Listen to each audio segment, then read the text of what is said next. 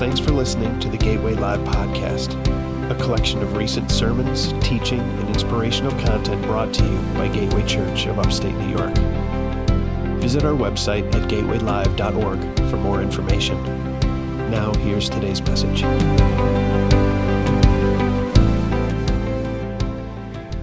I was putting the scripture in the in the computer back there, and I was like, "Oh man, there's a lot of scripture here." So just, I'm just praying for God's grace, just to help me deliver it. I'm not I'm not going to keep you long, but just to deliver it the way that He would want to say this today, because the the song we just sang, "No Longer a Slave to Fear," it's kind of that was put in two weeks ago. Once again, God just lines these services up, and even what Moises and and was just saying about what was spoken about. Why do we have to?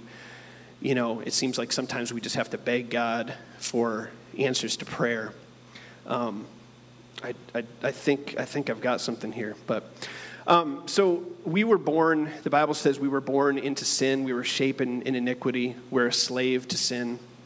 I don't think, you know, it's, it's common that, you know, you have a kid, you don't have to, you don't have to train them to be bad. You don't have to train them to sin. It comes naturally in our nature. Um, John 8 31 begins with so Jesus said unto the Jews who had believed him, If you continue in my word, you really are my disciples. You will know the truth, and the truth will set you free. We are descendants of Abraham, they answered. We have never been enslaved to anyone. How can you say you will become free? And Jesus responded, I assure you, everyone who commits sin is a slave of sin. A slave does not remain in the household forever, but a son does remain forever. Therefore, if the son sets you free, you really will be free. And so the truth here that he's talking about is reality. There is a reality that if we get a hold of, has the power to change your day to day life just in how you view yourself and who we are in Him. The reality is that we have been set free. We are no longer slaves to sin. 2 Corinthians 5 17 says, Therefore, if anyone is in Christ, he is a new creation. Old things have passed away, and look, new things have come. So, new here in this context means a prototype. I was not aware of that until this week. It means something that is brand new. It doesn't mean that we're all just stamped, you know, you're saved and then this is who you are. You mean it, you are a prototype. You are something that God is working on, fresh and new. You don't have to live up to the measure of the person standing next to you. You are a new creation in Him. John 1 John 3 says, The one who commits sin is of the devil, for the devil has sin from the beginning. The Son of God was revealed for this purpose to destroy the devil's works. Everyone who has been born of God does not sin because his, his seed, that's a capital H there, right? His seed remains in him. He is not able to sin because he has been born of God. This is how God's children and the devil's children are made evident. So I know there's been times in my life where I've felt stuck in sin. Has anyone felt addicted to something or just stuck? But when we are saved, we cannot be stuck in sin. You may feel it, but it's not the truth. And I think this is where this is where I was stuck for years. I felt because I didn't measure up to something that I wasn't worthy. But we are not stuck in sin. It's not, it's not God's truth, and that truth that sets us free. The truth is that we're no longer a slave to sin. Virtual reality says, I'm stuck. I'm a slave to sin. But God's reality says, I'm born of God and I'm no longer a slave. Amen? Amen. Romans 6 16. Don't you know that if you offer yourselves as obedient slaves, you are slaves of the one you obey, either of sin leading to death or of obedience leading to righteousness? But thank God that although you used to be slaves of sin, you obeyed from the heart that pattern of teaching you were transferred or entrusted to. And having been liberated from sin, you become enslaved to righteousness. So we were slaves to sin, and now we are slaves to righteousness. Being a slave to righteousness, while better than being a slave to sin, is the entry level for what God wants us to do. We were not meant to be a slave to just obedience indefinitely, just to come to church, just to do those that checklist of Christianity that he wants us to do. There's, there's more, and that's what we're talking about this morning. Being led by the Spirit, even that isn't the highest level of life. I'd propose that it's the beginning. When the Spirit has to tell us everything to do, that's the beginning. And it's exciting, and we need more of that. Go here, talk to that person. But what I'm going to talk about this morning is aspiring to friendship with God. John 15, 13. No, no greater love than this that someone would lay down his life for his friends. You are my friends if you do what I command you.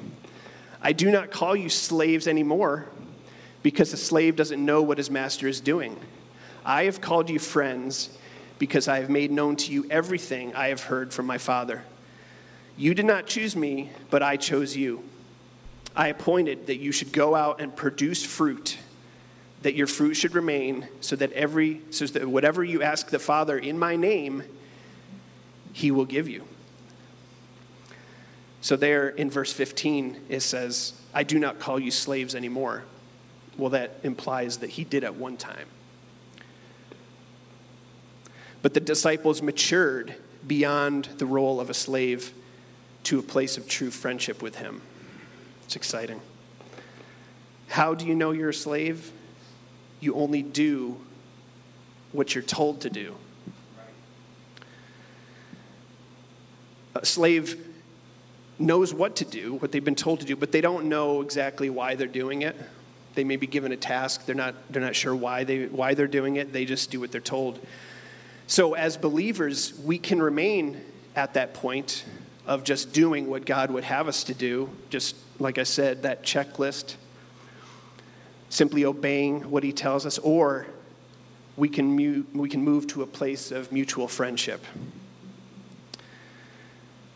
So, one of the marks of a friend is that friends influence friends. How can you tell when you become friends with somebody? You may wonder, well, I, am I friends with, am I actually friends with this person? When you choose to be together, we know He chose us because He paid the ultimate price for us on the cross.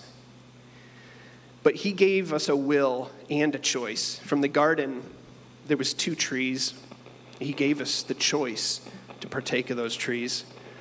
He gave us a will, but He also gave us a choice. And he wants us to be in friendship, but he doesn't want somebody who's just going to blindly. He does. If he wanted that, he, he had the angels. But we are his creation, and we making that choice to be to serve him, we can choose to enter into that friendship with him. Friendship requires that we think, and thinking requires a brain. Another sign of friendship is here, here it is. The, it's mutual influence. God just, God just doesn't want us to do his stuff. He wants to do the things we ask when our thoughts and requests line up with his motive and nature. Hearing God's voice is great, like I said, and we want more of that. We need more of that. We need more of that in, in this church, the church at large. We need more of that in our nation. But what about doing something without being told? You know, if anyone has a parent here, I think you might know where I'm going with this one. When you've got a chore list and, you know, you have to tell them to do something, you know, you're grateful that they do it. But what if, what if that child were to actually do something without being prompted. when we act on our own intuition because we know the nature of our friend, God is like, Yes, of course, I'll answer. God is excited, just like that parent. That parent who is excited because their kid is learning and they're doing things on their own. So there were three people in the Old Testament that God called friend. This was before the New Testament, the, the new dispensation. This was before grace, or at least grace as we know it now. And the first one was Abraham. I try to summarize. I don't, I don't want to read too much here, but I know a lot of you uh, probably know the story of Abraham. Um, not, I, I, shy, I, shy, away from a familiar portion of Scripture, as, as was said in days gone by, because as time goes on, Scripture is becoming less and less familiar, so I never want to assume that something's familiar. But Abraham, he, if you know the, the story of Sodom and Gomorrah and how he destroyed that city because of wickedness,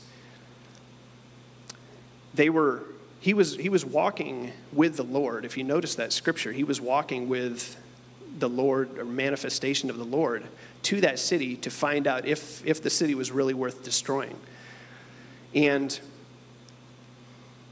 Abraham begins to he begins to reason with the Almighty, saying, If there is 50, Lord, wouldn't you spare the city? And then he goes all the way down to 10, and he still can't find 10. But in Genesis 18 25, look at this after he says 50, and God is kind of going back and forth here, he said, You could not possibly do such a thing to kill the righteous with the wicked, treating the righteous and the wicked alike. You could not possibly do that. Won't the judge of all the earth do what is just? So God had made up his mind, but yet he was willing to reason with his friend. He basically said, I don't it doesn't seem like the God I know that would just come down and destroy the city. And so he wanted to intercede on behalf of, of his family that he knew was there to try and spare the city. The fruit of that friendship is that God reveals what he's planning on doing. God revealed to him before it happened what he was planning on doing, and he invited Abraham to come and influence his decision. That is, that's just amazing. The, other, the second of the friends of God was Moses. So Moses, I don't think there's probably a human on the planet doesn't know about the Ten Commandments. He was, he was, the, he was the one who went to the mountaintop where God literally etched out these commandments on top of Mount Sinai. He was up there for 40 days, and the people grew weary. They said, We, we, can't, we can't wait any longer that impatience. And as Israel had, had be, well, they were just beginning to do this at the time, but they set up a golden calf to worship this calf instead of the God who had literally delivered them from Egyptian, 400 years of Egyptian slavery and bondage, led them through a sea by parting waters, provided so many instances, and they couldn't wait a few more days, and so they set up a calf. So he's coming down after these 40 days from the mountain, and he hears this sound of war, I think it says. And uh, Exodus 32 7 says, The Lord spoke to Moses. He says, Go down at once, for the people you brought up from the land of Egypt have acted corruptly. God is blaming this on Moses. They have quickly turned away from the way I commanded them they have made for themselves an, an image of a calf, and they've bowed down to it, sacrificed to it, and said, Israel, this is your God who brought you up from the land of Egypt. oh, wow. This is your God. The Lord said to Moses, I've seen this people, and yes, they're indeed a stiff necked, they're an obstinate people. And God says, Leave me alone so that my anger can burn against them and I can destroy them. Then I will make you into a great nation. But Moses interceded with the Lord. Lord, why does your anger burn against your people? Now he turns it back to God, your people, who you brought out of the land of Egypt with great power and a strong hand.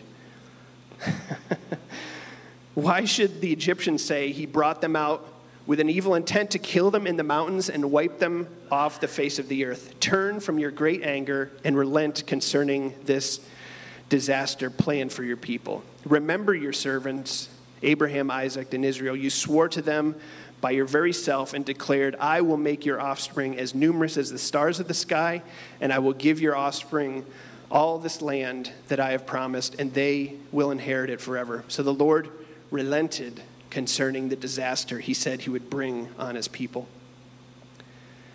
God says, Your people you brought out of Egypt. And Moses says, Wait a minute. These are your people. whoa, whoa, whoa, record scratch. God says, I'm going to wipe them out. And Moses says, That doesn't sound like the God I know. That sounds like a bad idea. And then God says, You know what? I've got a friend here, I've got a leader here. If Moses acted from the slave mentality that he knew, he knew firsthand growing up in Egypt, watching the slavery that they were in. If he had acted from that mentality, he would have stepped back, and when God says, I'm going to kill him, and he would have grabbed his popcorn. But, but Moses, the friend, said, Wait a minute, God. The slave has one way obedience with God, but the friend has two way influence. So, moving into a little different vein here, John 15, 1 he says, I am the true vine, and my Father is the vineyard keeper. Every branch in me that does not produce fruit, he removes. He prunes every branch that produces fruit so that it will produce more fruit. You are already clean because of the word I have spoken to you. Remain in me, and I in you, just as a branch is unable to produce fruit by itself unless it remains on the vine. So neither can you unless you remain in me. I am the vine, you are the branches. The one who remains in me and I in him produces much fruit, because you can do nothing without me. If anyone does not remain in me, he is thrown aside like a branch and he withers. They gather them, throw them into the fire, they are burned. If you remain in me and my words remain in you, ask whatever you want, and it will be done for you. My Father is glorified by this, that you produce much fruit and prove to be or and become my disciples. The purpose of growing a vine is to produce fruit. But do you, I'm sure you realize this, if you just let that vine grow, we, we had an experience with this when Ned came over yesterday, right? Our garden had a few too many plants in there. And the thing is, is they, they'll fight for nutrients. Plants will fight for nutrients, just like the vine that, that is spoken here will fight for nutrients when you've got that fruit which comes off, which grows relatively close to that vine. When that is left to go on its own, that vine will grow and grow and, and create branches that they're not fruitful, but they will sap the energy from that vine so that it cannot produce fruit. So the process of pruning is cutting that vine back to the point where the fruit stops so the vine can invest its energy not to produce sticks and leaves, but to produce fruit. Jesus is the vine, we are the branches. He gives us two choices there, neither of which are overly exciting. Prune, get pruned, or be removed. Two choices. Verse 7 and 8 says, If we remain in him and his words in us, ask anything and it will be done. We glorify him when we produce fruit, proving that we're his disciples. And this, this is a huge promise. I don't know if you've ever thought of this, or maybe you've never even seen this, this particular scripture, but ask anything of him I know our carnal minds go immediately towards Lambo, big house, you know, that, but that's not what he's talking about here. It begins with abiding in him and his word in us. What words? What's the context of what he's saying there? he's talking about words that prune. And the prune and clean are, are interchangeable from, from what I understand. So if we allow His word to clean and prune, disciple us to the point where we are bearing fruit that is giving him glory, then he will allow us to influence him. That's worth reflecting on. Maybe I'll say it again. If we allow his word to clean and prune us to the point where we are bearing fruit that is giving him glory, then he will allow us to influence him the way that friends speak to each other and influence each other. How many like to be disciplined or corrected? no. Hebrews 12:11 says no discipline or pruning seems enjoyable at the time but painful. Later on, however, it yields the fruit of peace and righteousness to those who have been trained by it. Lord, train us today. Everyone wants the promises, but nobody wants the pruning. what if we recognize that the pruning was a part of the promise? And this is something that I can relate to. The pruning is a part of the promise. The promise is on the other side of learning, of being disciplined, of being pruned. Because that's the thing, it's if we're just left to our own devices, we don't grow. We can just stay stagnant in our comfortable lives, especially here in the States. There's not much, we don't have much need of anything. I just pray as time goes on, as I get a little older, little older, that God would continue to prune me when we don't understand or make the association between pain and purpose, it can make us feel like these struggles are abstract. I'm sure everyone has, has felt that at one time. You know, why am, I, why am I going through this? Why am I struggling here? Not realizing that at the end of this, God could be bringing something wonderful from it all. He said, If you abide in me and my word in you, and that's the word that cleans and prunes, then you can be trusted with anything that you ask. Um, the third Old Testament friend was David. And so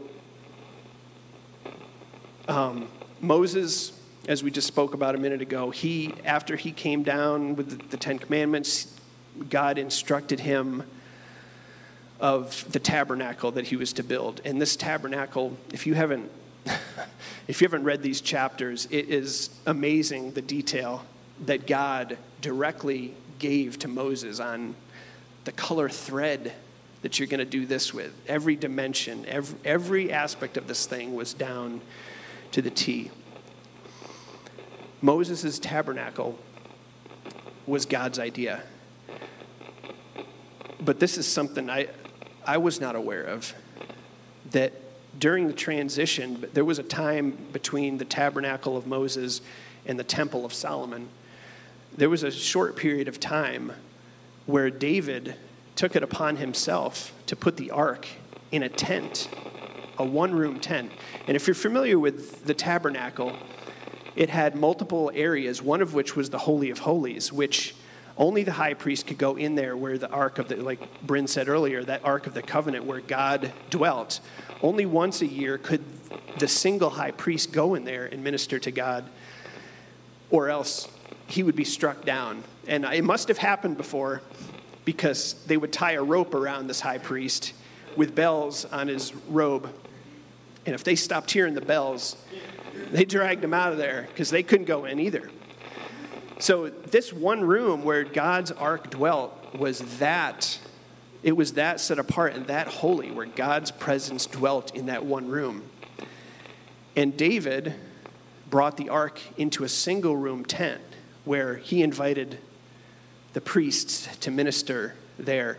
And aside from the one instance where, where they were bringing the tent and uh, was it Uzziah? He held out his hand to steady because he thought the ark was going to fall off and he was struck, struck dead. Um, aside from that, God was okay, seemingly, with this because I, I, I still don't. It's, it's crazy that he, he provided that much that much insight into how the tabernacle was to build. And David said, I'm looking ahead into, I know your nature. I know the nature of God, that He wants to be with us. And so I'm going to do this. And God was okay with it. And even if you look at the Temple of Solomon, that wasn't God's idea either. God did not want this ornate uh, structure that kings, neighboring kings, would look at and just be in awe of. He wanted the tabernacle, which was made of goat skins and, and just. So, God ultimately, he was still okay with David's idea for the, for the temple that Solomon ended up building. And when that temple was, was dedicated, God's Spirit filled that temple in such a way that they couldn't even see there was so much smoke, or the glory of God appeared as smoke. They couldn't see. So God was okay with that, which is just hundreds of years before the New Testament. God listened to, and, and David was okay because David knew the heart of God. So, why don't you guys just stand with me?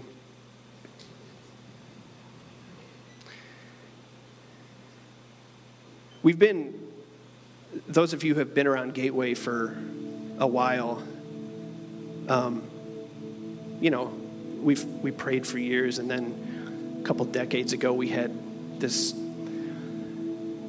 this thing go through the church where we kind of called it listening prayer, but it was nothing more than you know. In back in the day, it was, you know, we would just talk and talk and talk and talk.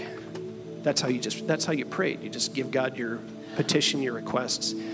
And then we had a bright idea about listening to God, stepping back and, and being quiet. And it was, it was an amazing time in this, in this church because God not only spoke, but He delivered people through the words that He spoke. But could it be that maybe a third, maybe the, the, the Gateway 3.0 is conversing with God and becoming, stepping into that friendship with God? in a two way relationship where we as friends can influence our Heavenly Father. Not just hearing and following Him, but that we, knowing His nature, can ask Him anything and that He's, it's His good desire to give it to us. I, just, I thought of this before, before church this morning. I'm probably not going to ask Pastor to help optimize a database of mine. I probably won't ask Ned tips on resisting a half gallon of ice cream. or, or maybe Moises to proofread my college English paper. but you know what? I will ask Pastor maybe the best place to hunt or to give me some wise counsel. I will ask Ned if our garden is doing okay and his wisdom there, or, or to help teach me something in the Bible that I haven't seen, as he does at group so many times. I will ask Moises the best tips and tricks on how to grill that steak, which I did. I did last weekend, and it was amazing. Or to get me excited about the, the evangelism that he has. But that's because I know the nature of these men. So I'm not going to ask them something that's not in their nature. And that when I know that I've learned the nature of God through reading, through learning, through pruning, through fellowship here, I know his nature. It's not, it's not something selfish.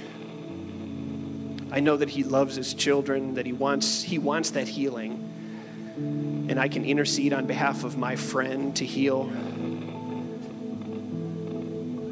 That's just what struck me this morning. He wants the best for us.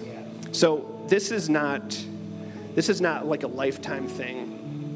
You know, when we talk about being a friend of God, yes, I mentioned Moses, David, Abraham. We don't have to spend a lifetime attempting to aspire to something so great. Other, other, otherwise, what would be the what would be the, the purpose? We'd be here forever. God just wants us to allow ourselves to be pruned and to do what we can to learn do what we can to stay in fellowship and to seek after that friendship. He gives us that same choice that I spoke of today. If you've never made a step, you know, to, to serve Him, that's, that's where we start. Step towards Him. And while you will enter into that I no longer call you slaves period where you just, you know, just learn from people and do do what you're do what you know to do, do what you're told, do what the Bible says. There is a next level for those who've been here a while where God wants to enter into a friendship with him. So, let's just pray today. Lord God, we recognize there's more to you to be known, whether that's a first step or that's moving from slavery into friendship, a friendship where we can ask anything of you. Lord, and I want to be your friend. Lord, teach me to abide in you. Lord, teach your word. I, I want your word to abide in me, Lord God, so that I can know your nature, that I can see instances where your nature would say, this person needs a healing, this person needs deliverance and I would be able to act upon it knowing that my friend is going to back me up, is right there behind me, wanting the same thing for that person next to me, that person that I come across. Lord, we pray in Jesus' name, Lord, that we would grow this morning. So if you want to just, let's come up here and let's pray, Lord, to know more of you more. You've got so much more for us, and I'm excited to, to see where this could take me, where this could take you, where this could take the church, where this could take the church that we experienced last night in Albany, in this state. What is God going to do through the church? In Jesus' name. Thanks for listening to this week's message. Be sure and subscribe to the podcast to be notified when new messages are released and remember to visit gatewaylive.org for more information.